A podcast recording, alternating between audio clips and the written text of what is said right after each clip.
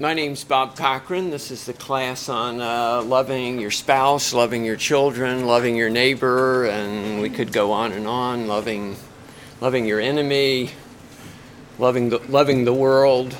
But I wanted to limit the title to a sort of workable limit. So, but we're loving ev- loving everybody. Anyway, our focus is on uh, is on love, and we're working primarily from a couple of books that, uh, that have really meant a lot to me. One dealing at a kind of a theoretical level with love, C.S. Lewis's The Four Loves. Another, Gary Chapman's uh, The Five Love Languages, which is an extremely practical book. And I think between the two, uh, there's, a, there's a lot of good that, uh, that we can learn. Last class period, we began talking about God's love. Our focus was on a Hebrew word. Who can remember? Hopefully, everybody can remember that word and re- will remember it for the rest of your lives. What was that word? Hesed. Hesed. God's loyal love. Um, a word that I don't think gets as much play as the New Testament word that we're going to talk about today, but I think a word that's incredibly important in the marriage context, in the employment context, in a whole lot of contexts um, within our society where we're basically American individualists. We're rugged individualists. We can make it on our own. We make contracts with other people, but uh, we don't necessarily make commitments to other people. Marriages, uh, you know, about half of them survive. Employers um, cut people off pretty quickly, employees leave pretty quickly. Um, but anyway, there's, I think there's a great deal of wisdom that we talked about last time in loyalty uh, being an important aspect of, of uh, love and life, and God serves as a wonderful role model um, for us. Today we're going to talk about um, the New Testament word for God's love, or the primary New Testament word for God's love, agape. Uh, so now, when people ask you what languages you know, you can say, Well, I know a little Hebrew and I know a little Greek, uh, because you'll know at least one of, one of each. Uh, we'll talk a bit about agape, and then we're also going to have an introduction to Gary Chapman's The Five Love Languages. And we're going to talk about some country western music along the way. Yeehaw.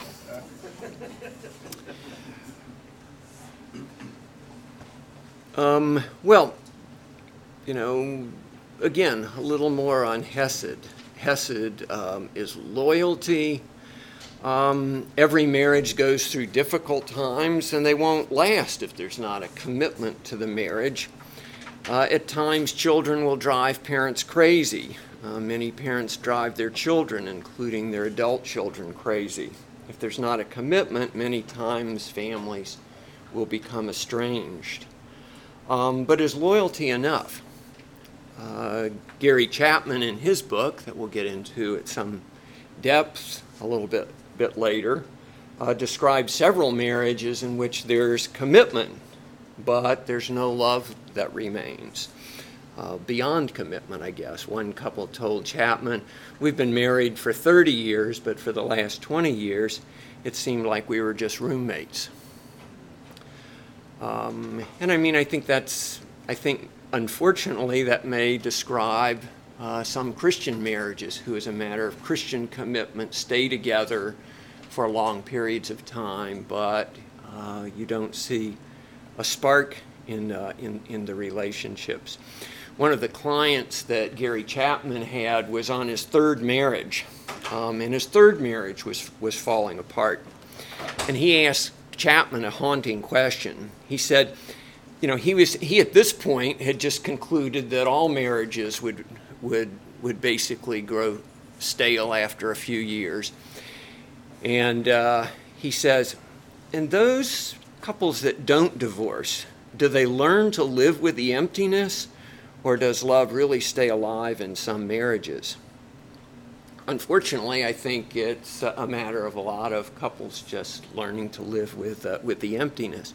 So basically, loyalty by itself is, is not enough. I think loyalty is essential, and it's an important starting place for us to look at.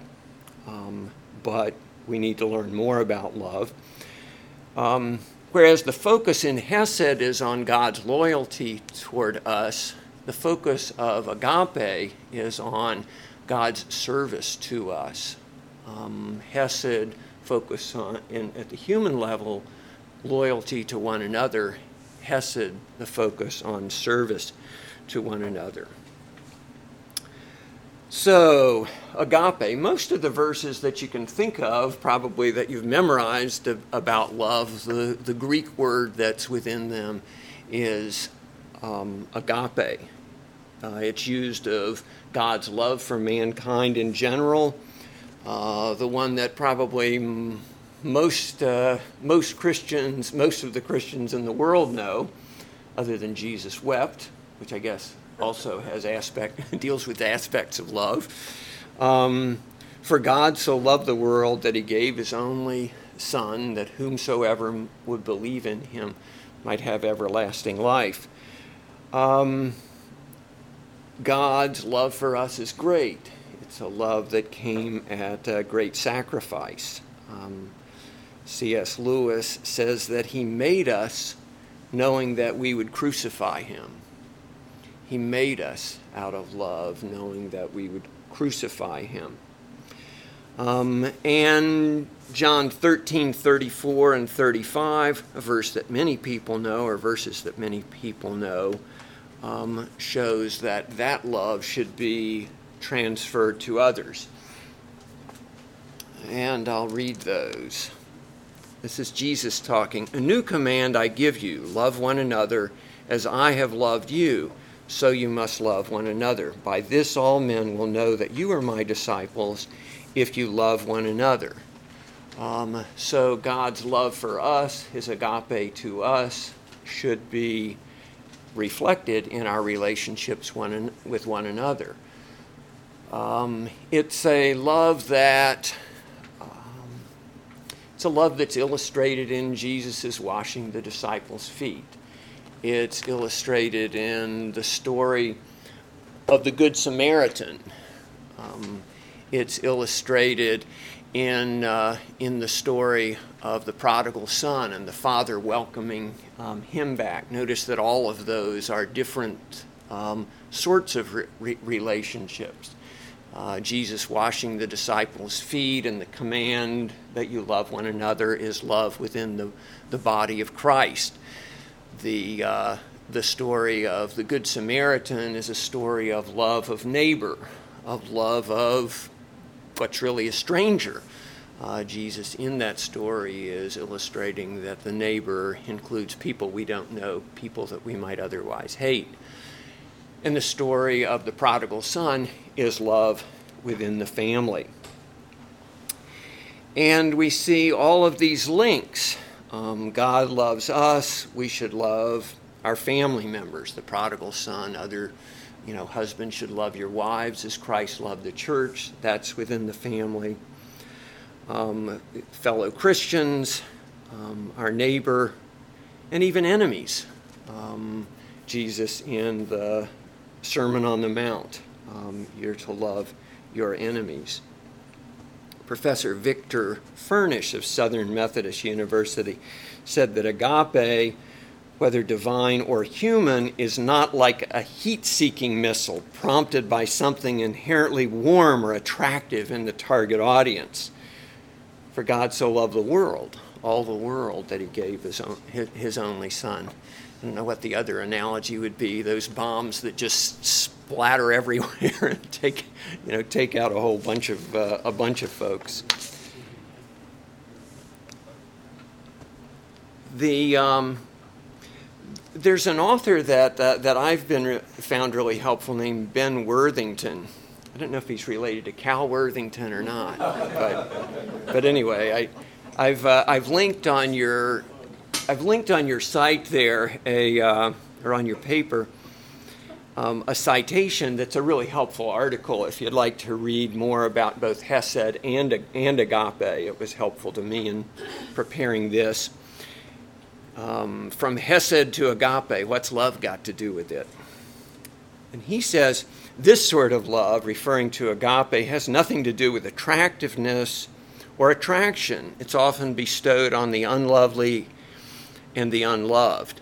It's an expression of grace, which means undeserved and unmerited benefit or favor bestowed on someone. In a world of reciprocity and you scratch my back and I'll scratch yours, such love seems to break the cycle of payback and reaches a person as a true gift, one that comes without strings attached.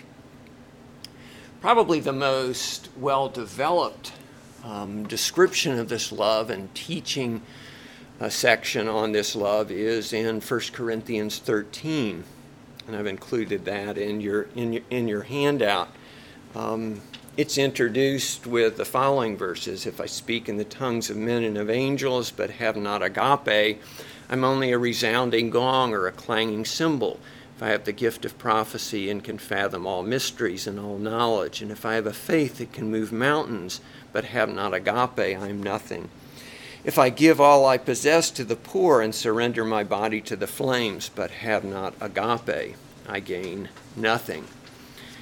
And obviously, there I'm substituting the Greek word for our, our English word. Jack MacGorman, who um, was one of my mother's favorite Bible teachers, and she, she uh, actually sent me uh, some things that he, um, that he wrote and in this very room, um, uh, 25 years ago, I shared this. So I hope those of you that were present then, you won't get bored if I share it again. um, but Jack MacGorman, um, who's a great Southern Baptist uh, Bible, Bible teacher, says that in fact, most of our English translations miss something that's important within the remainder of Romans 13 and that is that what Paul in Romans 13 uses are action words. He doesn't use adjectives that describe love, as in, you see the left hand column, love is patient, or agape is patient, agape is kind. Um, he uses action, action words that emphasize, uh, you know, not just sort of a you know, a, a, theoretical notion of what what love is, but kind of what but what love does. And so I'm going to read from the right hand column from uh, Jack MacGorman's translation of Romans 13, and it'll be it may be a bit fresh for us, and, I'm, and I'll make a comment or two as I go along. Um, about some things that I picked up from some other translations love suffers long. And you can see that. I think you can see that that's maybe a little more powerful than love is patient. You're not describing some something at a theoretical level. You're talking about what it does. Love suffers long. Love acts kindly. Agape does not envy. Agape does not boast. Agape does not arrogate. Now, arrogate, a word that maybe we're not that used to, to using, it means agape is not puffed up, it's not inflated with empty conceit. Agape does not behave rudely. Agape does not seek its own. Agape does not act irritably. The Phillips translation says it's not touchy. Agape does not keep accounts of evil. Um, and here, the Greek term that was used for accounts is an accounting term. We got a few accountants in here.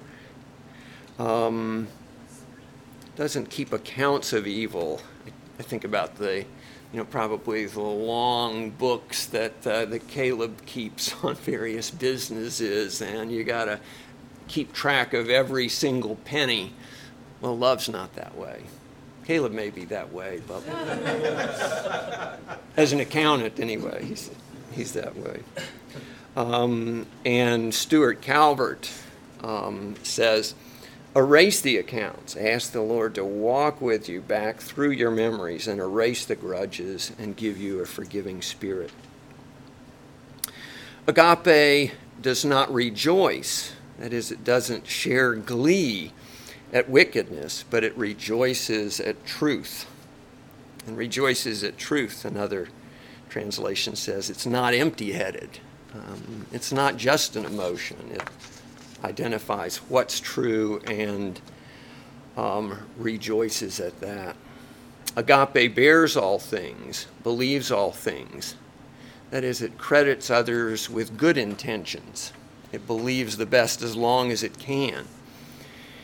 It hopes all things, endures all things, continuing even when rebuffed. Agape never fails.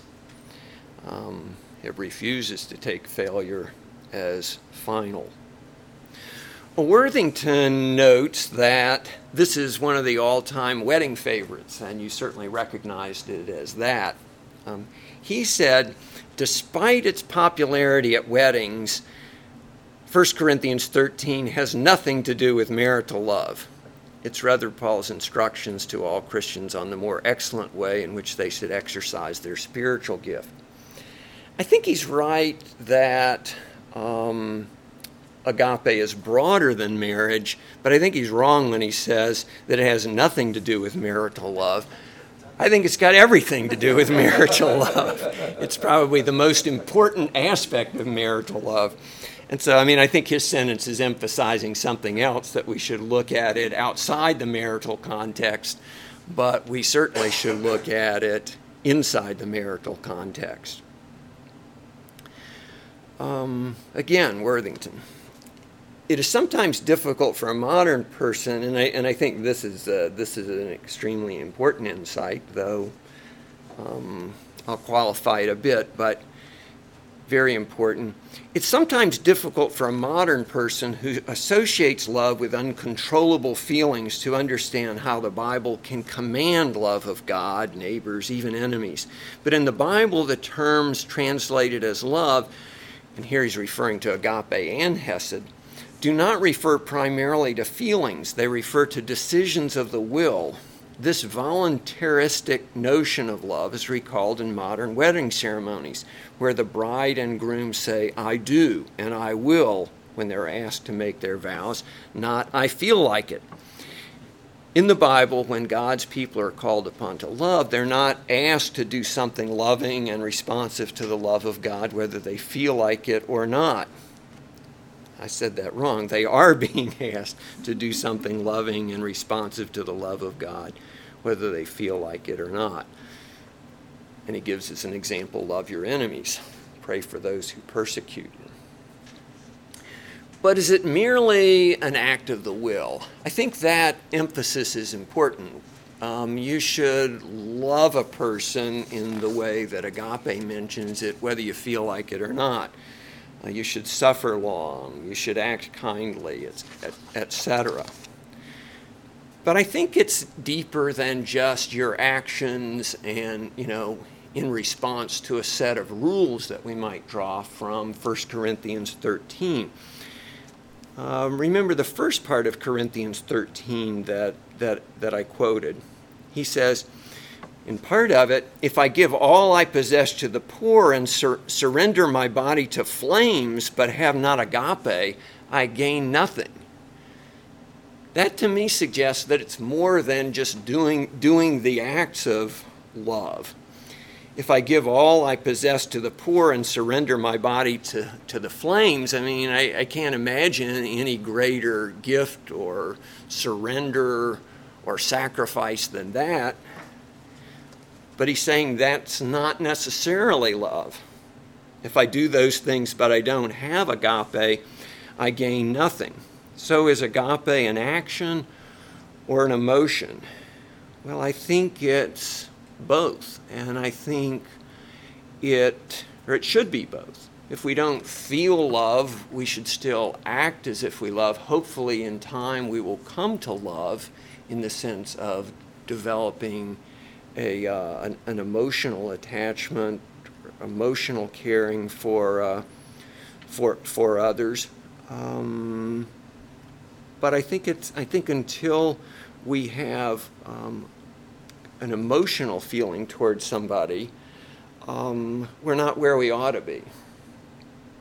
And I think that this is um, maybe pulled together well in Dallas Willard's uh, discussion um, in the Divine Conspiracy, one that, uh, that some of us uh, discussed a few years ago. Um, and I think it comes as our heart is transformed, that is, the emotion, but then our actions much more freely flow out of a changed heart than it being just a mental thing. I need to act lovingly. Here's what Dallas says As we spend time with Jesus, our lives are transformed and we grow to love. We find that these things um, are actually, that these things, you know, for example, caring for our neighbors, etc., are, after all, actually being done by us. These things, these godly actions and behaviors, are the result of indwelling love. We've become the kind of person who is patient, kind, free of jealousy, and so on. Jesus' commands, including the command that we love our enemy, are not hard if you have not been substant are hard if you have not been substantially transformed in the depths of your being, in the intricacies of your thoughts, feelings, assurances, and dispositions in a way that you are permeated with love. Once that happens, then it's not hard.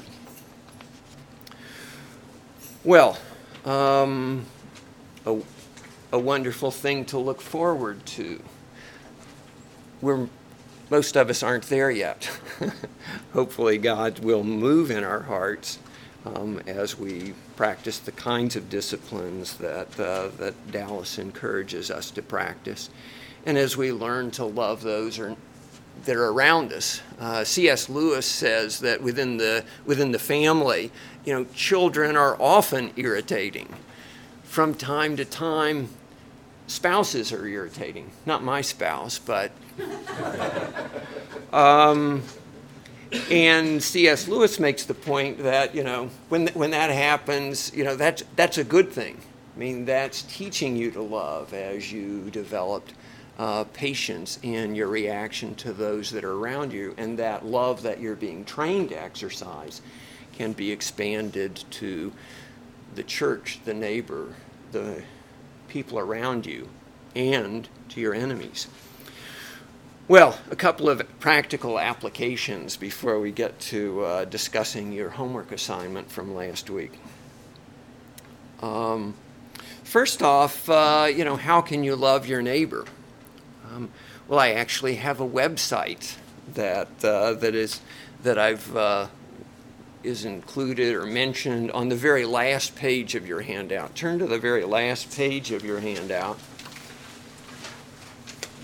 and this is a uh, this is a, an organization that uh, Jennifer Miller and Michael Rapping have been involved in getting our church involved with. The the website is mentioned down down below, actionvc.org, uh, and it's a um, a website that's been created by an organization in which our church participates Whereas you can see they've identified 150 projects, just local projects, um, where you know older folks need to have painting done, or need to have some work done in their in their yards.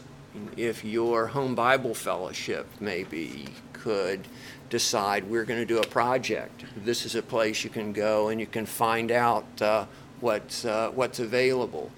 Um, Michael Rapping or uh, Jennifer Miller are good folks to talk about. They know more about this. So that's love of neighbor. Well, what about loving your enemy? Well, a lot's been made in the news recently about how our country is being swept with um, um, Islamophobia. I think that we should not consider Muslims to be our enemies. Um, but unfortunately, increasingly um, in our country, they perceive that we perceive them to be our, be our enemies. Um, I think, uh, I mean, I've got a suggestion. Look around in your neighborhood, try and find the Muslim family that's there, and have them over for dinner. Um, again, I don't consider them to be their, uh, their enemies. Um, I'm maybe going to learn a lot about that in two weeks. I just got an invitation this week to go to Juba, Sudan, to uh, speak to a group of Muslims about the American experience with religious freedom. So, uh, so that's that's going to be interesting. I leave on a Monday and I return on a Saturday, and then I'm going to be speaking on Sunday here. So, if I doze off during my own talk, you'll know why. But anyway. Uh, a bit of practical application there. Well, I gave you all a question uh, last week to, uh, to, to think about. If you haven't done your homework, I think you can think about it a little bit right now and generate some discussion with it within your table. Uh, that question is assume that Bob wants to follow Jesus' golden rule, which says, Do unto others as you would have them do unto you. And that, of course, is a, uh, is a practical means or intended to be a practical means of determining what agape would be. Bob loves Irish food. Andy loves Mexican food. Bob is going to take Andy to lunch. Which type of restaurant should Bob pick? If, you if your answer is Mexican, how does that fit with the golden rule? Anyway, we'll let you all discuss that uh, at your tables. Um, and if you're not at a table, you need to come over and get at a table. Come on, come on. Anyway, go ahead and, uh, and, and, and, begin, the, uh, begin your discussion, and then we'll, we'll see what your tables come up with. Okay, no joking around that table over there. Let's get down to business. Okay, y'all have one more minute to discuss. Okay, two more minutes. Okay, let's go ahead and cut off the, uh, the discussion at that point, and we'll try and figure this puzzle, or what I think is a puzzle, out. Um, and by the way, when you uh, when your table when you from your table speak up, speak up nice and loud. We're um, going to be broadcasting this on the internet. Maybe I shouldn't have said that. Now you're, now you're, now you're going to be nervous, or, or now Bill Heatley's going to grab the mic. Yes. okay. Um, well, I mean, it, it seems to me, just to kick off our discussion, that there's a bit of a puzzle here. Do to others as you would have them do to you. Um, Bob would want Irish food if he's going to treat Andy as he would want Andy to treat him, does that mean they go get Irish food? You're shaking your head no, Sandy. Well, you. Nice and loud. I'm feeling a bit pressured now.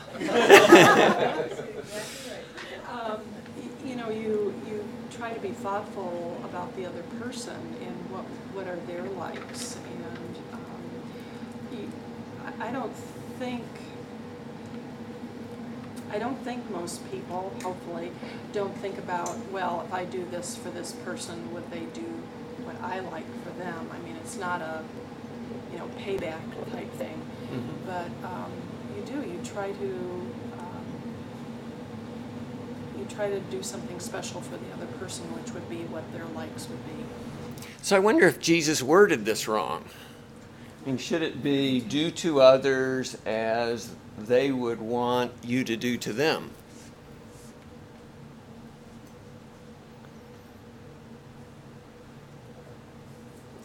Maybe so.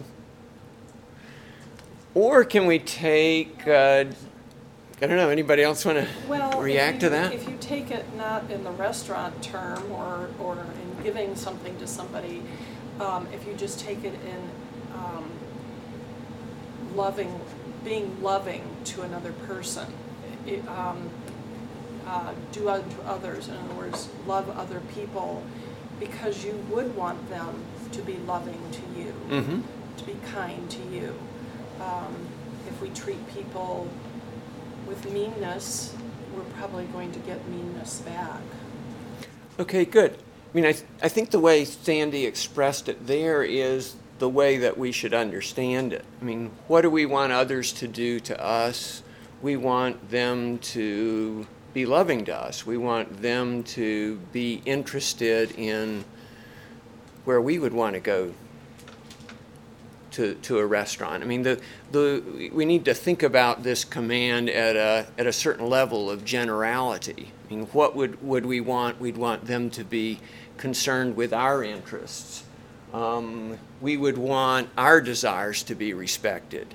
And if we want them to respect our desires, we should respect their desires. And if we think of it in those terms, then we're going to take Andy to the Mexican restaurant um, because we're thinking about what his desires would be, just as we would want him to be thinking about what our desires would be.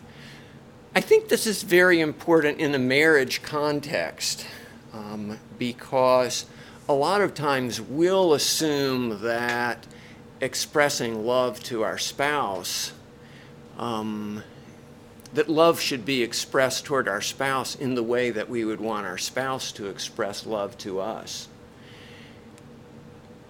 But we need to think about it in terms of we would want our spouse to respect our desires and we need to respect our, our spouse's desires. Our spouse's desires may be different from ours. Um, Sandy, another comment or question? Okay. Um, any other any other comments on this? Oh, I know what I was going to say. Okay. I, I don't think that you, in giving kindness, love, whatever to somebody else, you need to, in the back of your mind, be thinking, I, I don't think you do it for a reason. I mean, you just do it because hopefully we have love in our hearts and we want to treat other people with kindness, respect, love. Um, so I don't think, you know, just because I meet somebody on the street corner and I treat them kindly, I don't think that I'm sitting there thinking, well, I want this person to treat me this way back. It's just, I don't, I just don't think you, you think about that really. Yeah, I think that's absolutely true. I mean, and that's the that's one of the aspects of agape that's special about it. I mean, and it's a distinction between agape and a lot of the types of love that uh, that maybe we see expressed around us. It's more sort of a payback. I scratch your back, you you scratch mine. The um, an agape is serving someone you know, without expect, expecting them to, uh, to serve you back. Uh, Jesus, in this one great uh, section, says when you throw a dinner party, invite people that aren't your friends. invite people that you're not, you don't expect to invite you back. Well, you know, we're probably not there yet, most of us. You, uh, you sort of invite people that are your friends and are probably going to invite you back. You know, that's kind of the, uh, you know, that's kind of the way things uh, tend tend to work. Jesus turns that upside down. Well, that's a lead-in for us to Gary Chapman's The Five Love Languages, because what he's suggesting here is that each of us has a way that we express love and that's probably the same way that we receive love, but it can be very different um, from person to person. And what you need to do uh, in a marriage or in other types of relationships, friendships, relationships with your children, is to try and be sensitive to um, the way that your friend or your spouse or your children receives love. And this will take some work on your part because our natural inclination is to think that people receive love in the same way that we receive love. Um, learn to love others in the way that they want and need to be loved. Um, love them in the way that they understand. Um, again, this I think is a reflection of agape love, love that focuses on the needs of the other person. I think, by the way, that this book is special. That is the Five Love Languages book. Um, other books and marriage teachers assume that there's only one way, one love language. Um, I've seen seminars and that focus on communication in marriage and say that's the key to uh, to a good marriage. Others focus on romantic love, and that's the key to a uh, to a good marriage. There's one radio talk show psychologist who seems that assumes that at least for men, there's only one way to convey love, that's sexual sexual love, and that's all that's necessary. I think all of these theses are correct to some people, but not to all people and that the bigger picture is learning that we're different, we receive love differently, we give love differently. Gary Chapman's thesis is that each of us has a primary means of giving and receiving love, just as each of us has a primary language, English in this room, that we use to give and receive information. Generally, people both give and receive love in the same language. If we fail to understand a person's love language, or if they fail to understand our languages, there will be big communication problems. People respect the fact, people from other countries who speak other languages respect the fact that you try and speak their language. And I think it's important that we respect the fact that others are trying to speak our language, even if they don't do it so well. um, in Rwanda, where I was this summer, we were taught to begin our talks with a few Rwandan phrases. Um, and we, when we did, they would just, you know, their faces would just lighten up that we knew their language, even though we didn't really even know what we were saying sometimes. um, but it was a great affirmation to them. Um, in France, where people are a bit nastier, the, by, by, the way, those, those of you that, uh, that were, weren't in the first service, the French already got pounded on once today. But anyway, in France, where people are a bit nastier, maybe, I don't, they go so far as to refuse to deal with Americans who do not try to speak French. Um, if you try to speak French, they'll give you a help, you know, give you help uh, generally, or sometimes Sandy's saying not always. Anyway, if we're to, to communicate effectively across cultural lines, we must learn the language of those with whom we wish to communicate. We must be willing to l- learn our spouse's primary love language if it's in the, the, the marriage context. Um, it's important to learn our children's love languages. Uh, they have a primary love language as well, and you need to express your love to them in that, that way and learn to appreciate it when they express their love to you in their way. And I think it applies to friendships, it applies to employer employee relationships. If you have a, um, a secretary who um, really uh, appreciates affirmative um, encourage, encouragement. Um, you know, you need to be sensitive to that. A kind word from you can make his or her day, his or her week. Um, don't expect that the other person will intuitively know what your love language is. I think, in particular, maybe a lot of wives especially believes that their husband should intuitively know their love languages and what and what they want. Um, here's a special word to wives. Expect that your husband will not know your love language. Indeed, expect that your husband will not know anything about love. Tell him what gives you pleasure. Um, I love it when you do so and so. While I'm at it, I'm going to just give you a lesson in life. And that is that the secret of happiness generally is to have very, very low expectations. if you have very low expectations, you will often be pleasantly surprised. Someday I'm going to put these, you know, insights that I've gained over my 58 years down, but anyway, there's one of them. Um, people have different love languages. My grandmother um, was great in many respects, and I remember one time she was she was telling me that she had a boyfriend. She, by the way, was absolutely gorgeous when she was young. Um, I saw pictures pictures of her, and so I can imagine a young suitor falling in love with her, and he gave her a dozen roses. Well, my grandmother's reaction 50 years later was, "Why did he waste all that money on roses?" Well, of course, some women would have just been, you know, knocked over by that. Um, she thought it was silly, and I can just sort of imagine how crestfallen he was. I don't know that my grandfather ever gave her a gift. I don't think it mattered to her. Um, before we get into the five love languages, um, Gary Chapman uh, addresses the question of being in love.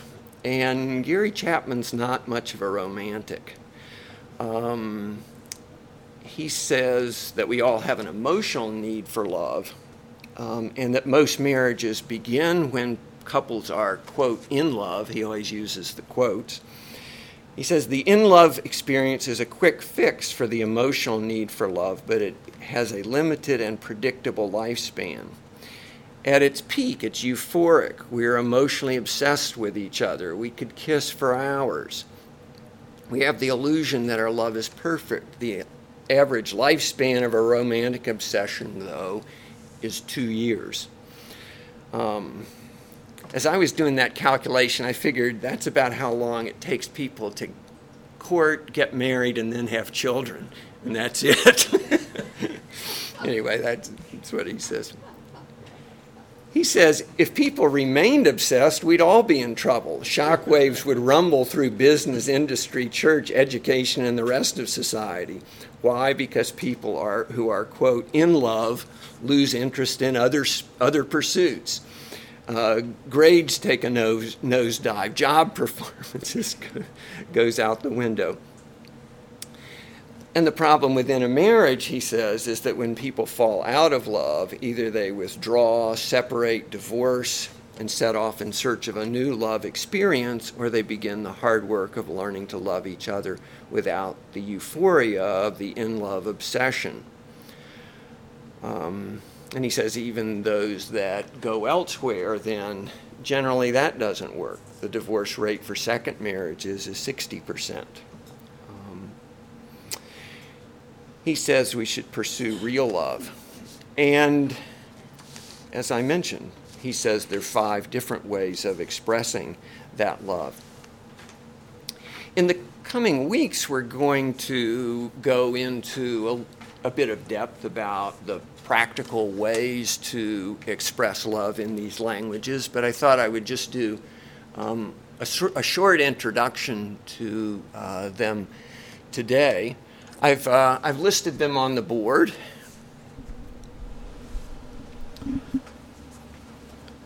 And they are um, first words of affirmation. Um, Mark Twain says, I can live for two months on a good compliment. He's somebody for whom obviously words of affirmation are, are important. As I mentioned earlier, uh, your your secretary may be, uh, may be someone, someone like that. Uh, Gary Chapman gives some examples of words of affirmation. You look sharp in that suit. Do you ever look hot in that dress? Wow. And here's, here's one. Here's his third. These are the three examples he gives. I really like how you're always on time to pick me up at work. Now, that's a great pickup line. um, but I think his examples show the sort of, you know, very down to earth nature of the kind of appreciation that needs to need to be expressed. Um, two, quality time. Quality time is time not just spent together, but time spent together when you can interact with one another, um, taking a walk together, uh, going out to eat, um, um, sharing your experiences, thoughts, feelings, and, uh, and desires. Um, three, uh, receiving gifts.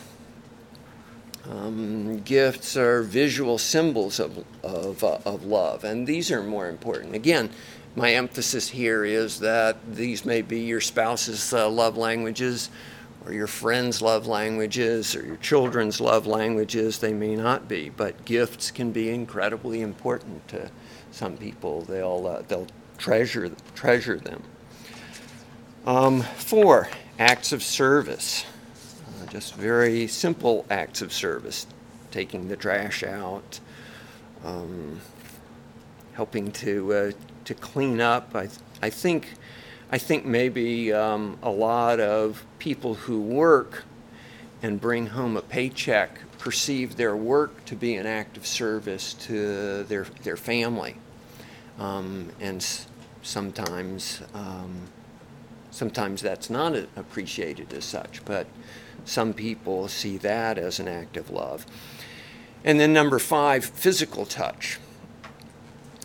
The, uh, the author, um, as I've read the book, Gary Chapman, um, at times it seems to me that he's sort of ambiguous about the relationship between sexual re- relationships um, and physical, physical touch. I think actually that physical touch probably needs to be broken down into two categories, and I've done so on the board. Um, physical touch can be a, a, shine, a sign of affection with, with someone. I think for some people that's the means or a means where they, whereby they give and receive love. Physical touch can also be expressed um, in, a, in a sexual manner. I think for other people, uh, that is a, is a means of giving and, uh, and receiving love.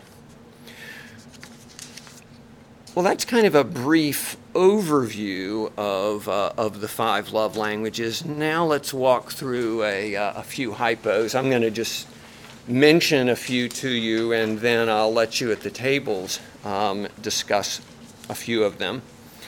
Um, let's do the first one, and it's written on your sheet. Um, here's a family, and the question is what's the problem here? I want you to, as we talk about each of these examples, identify who the um, what, what, what the love languages are and what love language might tell us about these. Here's a husband, and he's talking to Gary Chapman, and here's what he says.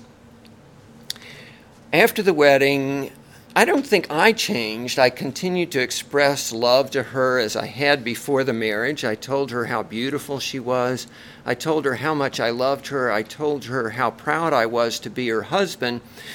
But a few months after the marriage, she started complaining about petty things at first, like not taking out the garbage or not hanging up my clothes. Um, What's the what's the problem here? Her uh, love language would be probably acts of service, where he's trying to give her the praise, the words of affirmation, and he may be words of affirmation. Maybe that's what he wants, trying to love her that way, but she's not feeling loved. She likes it, I'm sure, but that doesn't fill her up. And so, is the, is the lesson here that husbands should try and love their wives by doing acts of service rather than words of affirmation? No, I think in this case, relationships are different. In this case, it, it's specifically to his wife that words of affirmation are not doing it. So he needs to, with these acts of service, picking up his clothes, taking out the trash, he needs to do those in terms of acts of service to her and loving her in that way. Okay, good.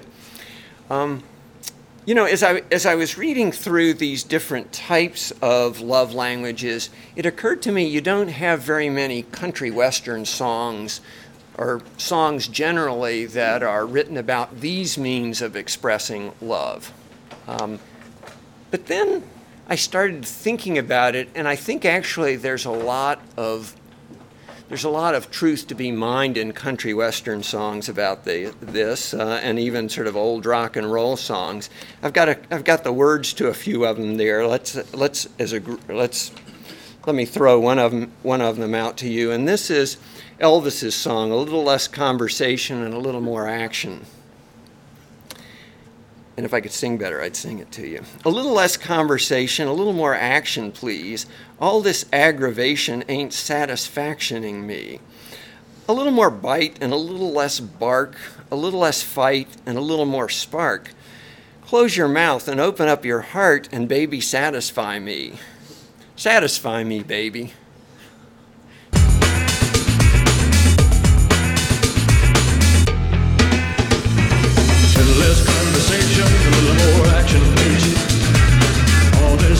This ain't satisfaction in me. A little more bite, a little less fun, a little less bite, a little more spark. Close your mouth and open up your heart, and baby, satisfy me. Satisfy me. There's obviously some tensions going on in that relationship. What's the problem? These are great lyrics. great lyrics. Even created a word, satisfactioning me. I don't, I don't know. It's all about me.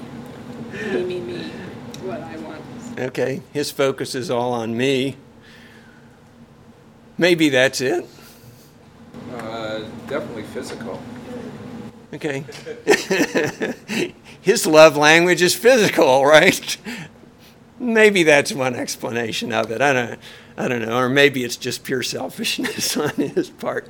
But our songs sort of, I think, express what's going on in some some people's hearts. Um, a little later on, you'll see that maybe uh, when we look at Reba McEntire's song, maybe she's uh, she was married to an Elvis.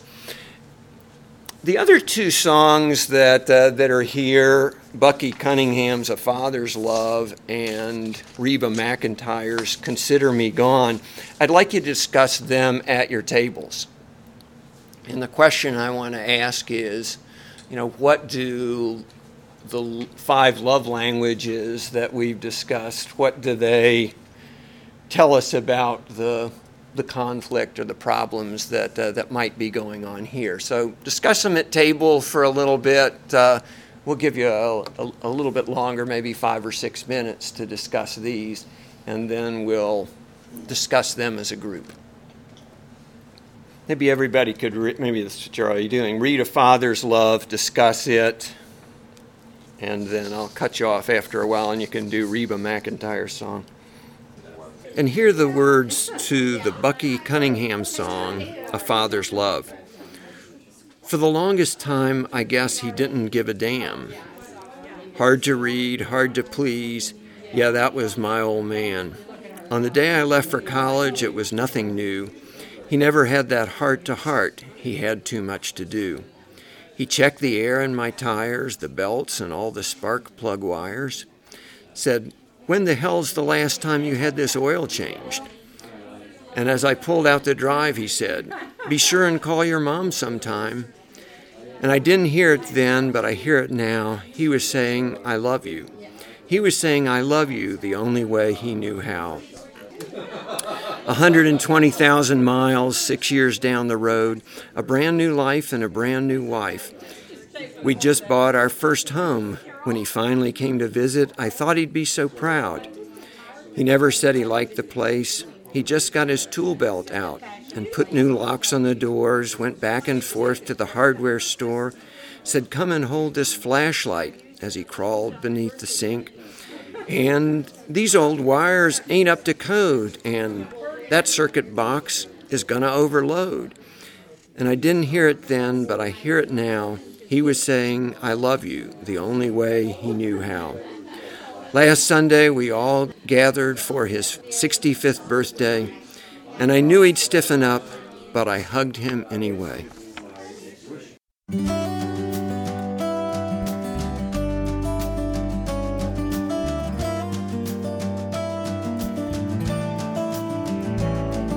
the longest time, I guess I thought he didn't give a damn. Hard to read, and hard to please, yet that was my old man. On the day I left for college, it was nothing new. We never had that heart to heart, he had too much to do. He checked the air in my tires, the belts and all the spark plug wires. Said, when the hell's the last time you had this oil changed? And as I pulled out the drive, he said, Be sure and call your mom sometime. And I didn't hear it then, but I hear it now. He was saying, I love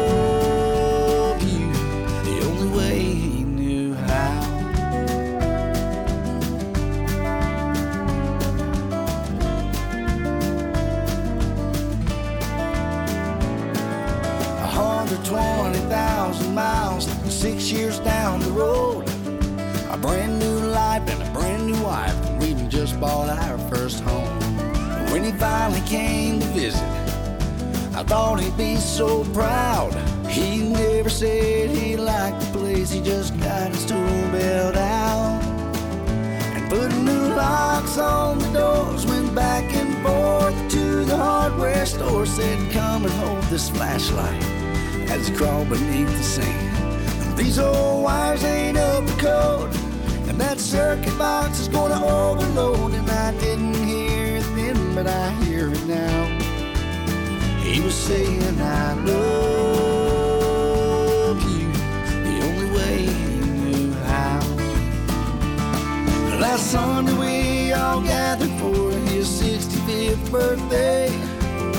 And I knew he stiffened up, but I hugged him anyway. When it was finally time to say goodbye, I knew what was next. Just like he always does right before we left. He checked the air in my tires, the belts and all the spark plug wires. Said, When the hell's the last time you had this oil changed? And as I pulled out the drive, said, Be sure and call your mom sometime. And I didn't hear it then, but I hear it now. He was saying, I love you. He was saying, I love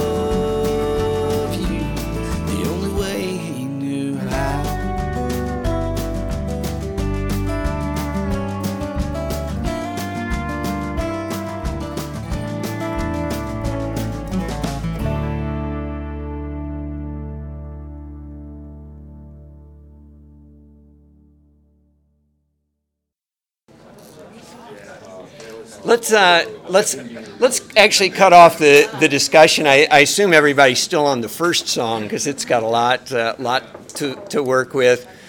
This song, the uh, the one about the uh, the father who, who picks, fixes everything. What's going on here? First, we have a question. What's the gender of Bucky? Man. The singer's a man. It's a son talking about a father, but I think it could be could be either. And I say it's a son only because the singer's a a, a, a male. My uh, table assumed that it was a, a woman as well, but I think it could be either. Well, it says a brand new life and a brand new wife. Okay. So, Hey, look, it's California. and it's Bucky. So we'll assume it's a son. What's the uh, what's the father's love language? Or, or or let's put it this way: Does the father love the son? Yeah, Yeah. Um, what's his love language? Okay, it's service. I mean, he's got his tool belt on and he thinks he's expressing love towards his son. And his son, at least I gather, maybe the son had just read the five love languages and, and realized this. It doesn't seem that during his life he understood the father to have been conveying love to him, but, but now he does. Um, What's the um, what's the son's love language? Physical. Okay, one says physical. Why do you say physical, Bill? Because he, he hugs him. Okay, yeah. Doesn't, the doesn't mow his lawn. He hugs him. yeah, at the end of the song, we've got this great line. Last Sunday, we all gathered for his 65th birthday, and I knew he'd stiffen up, but I hugged him anyway. We get a little hint that the son, you know, longed for that physical touch from his father. And he's going to force his dad to get to it now. But I think I think maybe there's another sense of another love language that's here. What's that? First paragraph, he says, "We never had a heart to heart." Okay. Good. We never had a heart to heart, and that's you know that kind of confirmation, conversation, Quality time thing, right? Never took time. qual- quality time. One of, one of the things that I think it, that we talked about was one, it was brought up that, uh, it, whatever the love language was, nothing was reciprocal at any time from the son. You know, if, if we're looking at this as, okay, this is how our life, wa- our lives were, is that we don't see in here the son actually loving back in any way until, you know, he says, I never got the heart to heart, or at the end, I, I finally gave him a hug. It took that long for the son to even express his love or how he, what his love language was. And then these two brought up another point that I'm gonna let them speak. Uh, well, I guess to, to pull the two together is that some of some of these things um, uh, are sometimes p- two people's gifts can be or uh, love languages can be kind of reciprocal and work together. Um, for example, Brent was saying that with his uh, wife, you know, she liked touch, and he liked acts of service, and so he could engage in an act of service by rubbing her feet or rubbing her neck. Um, and with Natalie and I, we have similar that she likes touch and she likes words of affirmation, and I like quality time. Well, you can spend quality time together, touching and affirming one another. So, so some it, it, they don't always have to clash like they do in this song. You can actually, once you learn what you need to be, you know, what you need to be doing, make things mesh so that you're actually both enjoying the process of serving the other person. Good, good. Um, to the to the point about the son not expressing love to the father, of course, a lot of times you learn to express love from your parents. And so, you know, he's in he's in a sense it sounds sounds like in later life developed a certain insight that he that really wasn't conveyed to him by his uh, his his folks.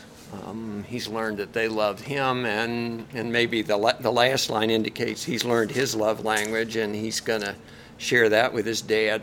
Maybe the next step is he needs to do something for his dad, because the way the, the way that we give love is typically also the way we receive love, and we need to look at the way that our um, friends and spouses and children are showing love to, to others, and then that's likely to be the way that they would they, they would um, re- receive love. And just one uh, one other line here is when he gets when the son gets the house, he says, "I thought he'd be so proud." Um, he never said he liked the place. He just got out his tool belt, you know. But the, uh, but I think the, I thought he, I thought he'd say that he was proud. Indicates that words of affirmation, I think, are another of this guy's love love languages. And uh, Gary Chapman isn't saying that everybody has just one love language. It's ty- typically you'll have a couple that are stronger uh, stronger than the the other. Um, we've got the Reba McEntire song. Should we discuss it, or do you want to discuss it in the beginning of next week? They've just let, actually, they've just let out, and they've got to prepare the room for, um, for a, for a lunch. So why don't we, as an act of service to them, cut, you know, we could set up the lunch. Actually, actually, why don't we do that? I, I think the tablecloths, maybe you could spread them out at, at the tables um, as an act of service. Show we've learned something. But let me, let me just close this in prayer, and, and y'all can uh, think about Reba McEntire over the over the course of. We actually have another bit of homework. Um, we've got a test for each, for each of you. The test was was taken out of a love languages book that was designed for married couples, and so it's focused on husbands and wives. We're not all married um, within within this group, but I think the ones that are for husbands can be sort of translated if you uh, if you take a look at it. Um, see, Denise, do we have those? Why don't we hand them out? And this, this is a test that'll take you about five minutes to do, or 10 minutes maybe. And um, it's designed to identify what your love language is. And so do those over the course of the, uh, the week, and we can talk about them. And we'll also talk a little bit about Reba McEntire and uh, what's, what's going on with, uh, with her relationship here. Um, but let, let me close this in a word of prayer. Uh, Dear Father, thank you for our time together. Um, we pray that as we think about the people in our lives, our uh, spouses, children, friends, acquaintances, neighbors, and even our enemies, that uh, you'd show ways in which we might be loving to them as we try and follow you. In Christ's name we pray. Amen. Amen.